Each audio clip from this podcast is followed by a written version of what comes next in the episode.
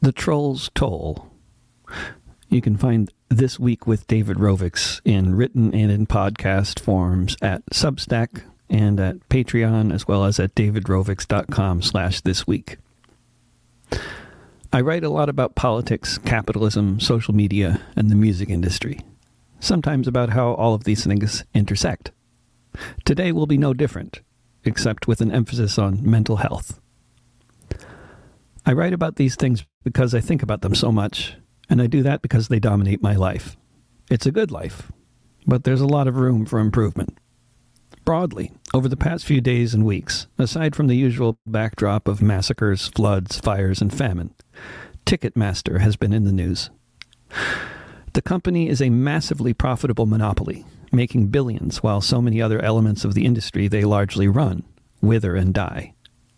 And then they can't even operate a website well enough to manage a Taylor Swift concert tour so that her fans can buy the wildly expensive tickets they're selling with their profit maximizing algorithm that basically allows them to charge as much as they can get away with.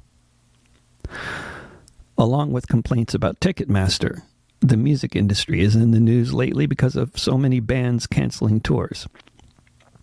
Looking into it, the reasons for this that keep coming up revolve around the crazy economics of touring under the circumstances of an ongoing pandemic with wildly rising prices for everything involved with traveling, and mental health.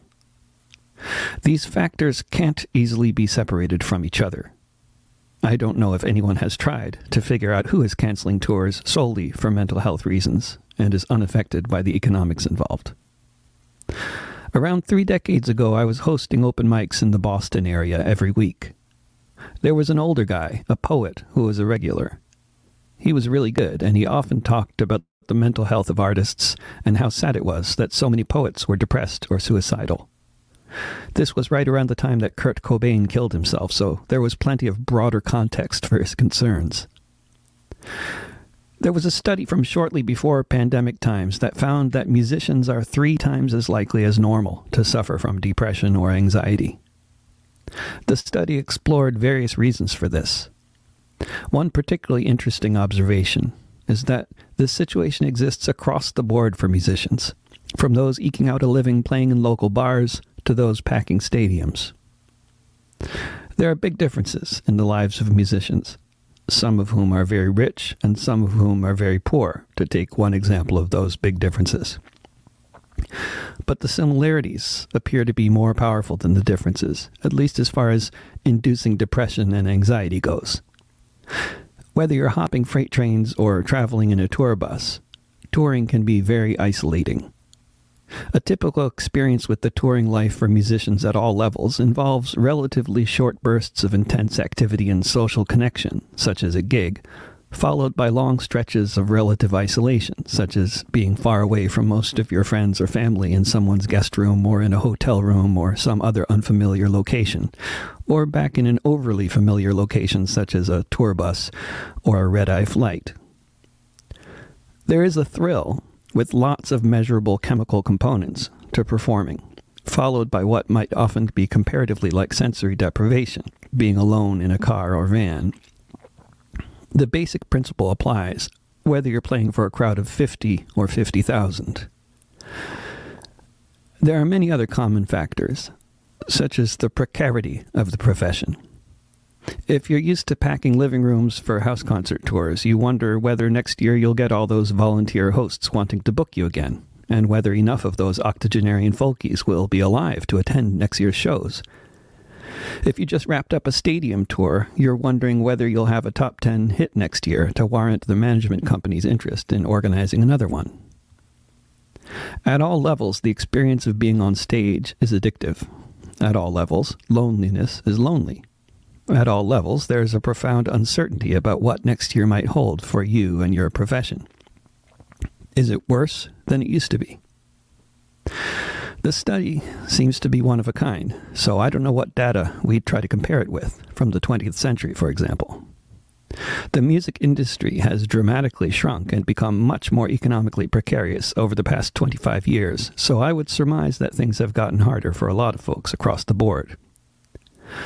Another reason things have become more stressful across the board, I have no doubt at all, is due to the impact of what they call social media Even in the early days of Facebook, studies were finding that the more time someone spent on the platform, the more depressed they tended to become.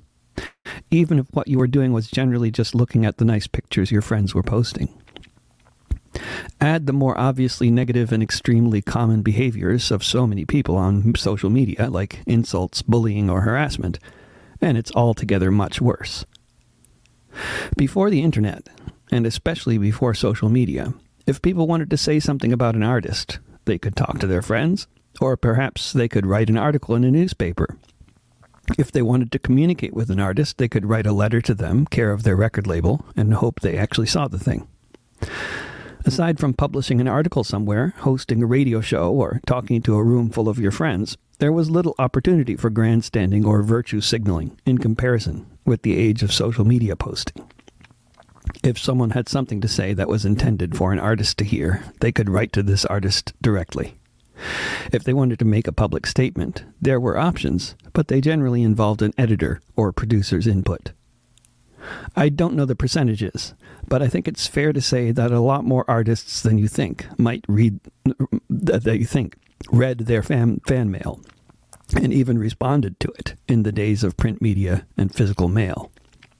In the age of social media, I'm quite certain this has not changed. This probably comes as no surprise when we're talking about the Folkies on the house concert tours. But from my own, admittedly limited, personal experience with knowing people who have hundreds of thousands of followers on Twitter, the rock stars, as well as the media stars and members of parliaments around the world, get up in the morning and check their email and the notifications on their phones, just like the rest of us do. They may have staff helping them filter some of the incoming, but the basic phenomenon is the same, along with the associated emotional burden. I had been thinking about writing something on this subject when I read about all those bands canceling their tours on the grounds of mental health maintenance. But over the past couple days, I've been reminded that although I'm generally in a good mood, this is a very personal struggle for me, too. It is often said by people that even if they get a hundred messages of support or praise, it's the one attack messages message featuring the false allegation that tends to get their attention. This is a basic human tendency that probably has all kinds of origins and makes all kinds of sense, as problematic as it is. Even if you're not in a position to receive daily mes- messages of praise from people you've never met, I'm pretty sure you can put yourself in my shoes here. Just imagine, if you will, that every morning when you wake up, like me, you see a few notifications from people commenting on YouTube and other platforms that you're an amazing musician, you should be famous, this song is so great, etc. But then you also get a Google alert about a minor news story in San Francisco that, among other interests, the guy that just trespassed onto the Pelosi's residence and swung a hammer at Paul Pelosi's head was at some point a big fan of my music. That sticks out, doesn't it? That was my morning, two days ago. Then, the next day, yesterday, I got an email from Todd and Eugene, host of the house concert I'll be doing there, coming right up Seating is limited, so as is normal with house concerts, people have to RSVP, and Todd's phone number is on the posters. He got a call from a woman telling him in no uncertain terms that I am a Nazi. The socialists, communists, anarchists, and other folks from 10 different countries who praised my music on YouTube yesterday were all very nice, and each comment felt like a kiss on the cheek. But hearing that someone called Todd to tell him that the person he was hosting for a house concert was a Nazi was more like a punch in the stomach. Sectarianism and division in society, including bizarre forms of sectarianism within the left that could result in a left identified person declaring that a fellow member of the left is a Nazi, is nothing new and is obviously not limited to the internet. Neither are phone calls or smear campaigns, which have both been around for a very long time now.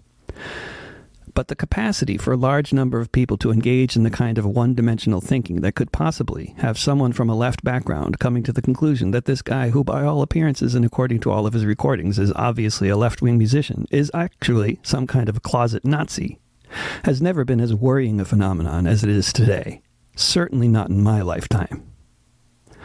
Other studies that peppered the airwaves throughout the pandemic have been about how stressful lockdown and all that has been for most people, with general levels of depression, anxiety, addiction, and suicide going through the roof. This is, as far as I understand, the case for people of all walks of life, though it's surely a lot worse for some than for others. And once again, for society at large, as with professional musicians, so many of the factors involved are similar for everyone. None of us were on tour during lockdown, and everyone was to one degree or another spending too much time online, specifically on social media platforms.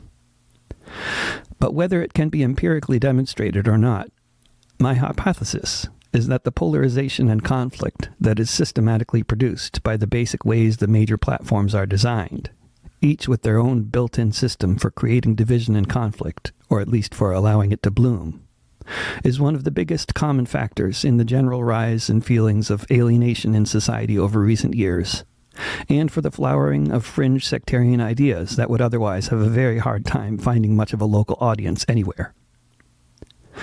For more specifics on the particular ways different platforms do this work of creating division within society, I can recommend books, documentaries, and also the essay I published last week. Find out how many people there are on the ground in person who think I'm a Nazi, you'll have to come to one of my gigs. I'm doing a West Coast tour playing in Eugene, Santa Cruz, Berkeley, San Francisco, Ashland, and Cave Junction between December 7th and 13th, including a protest outside of Twitter headquarters on Market Street at 11 a.m. on the 10th. I'm Sitting on this stool, I can hear the punters talk. I'm looking out the window and I think that I might walk.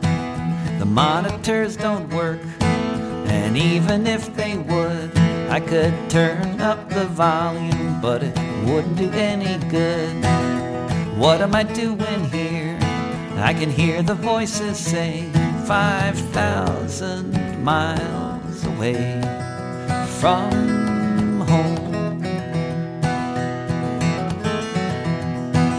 There's a man in front of me, he is very drunk. He might have been a sailor once, but now his ship is sunk.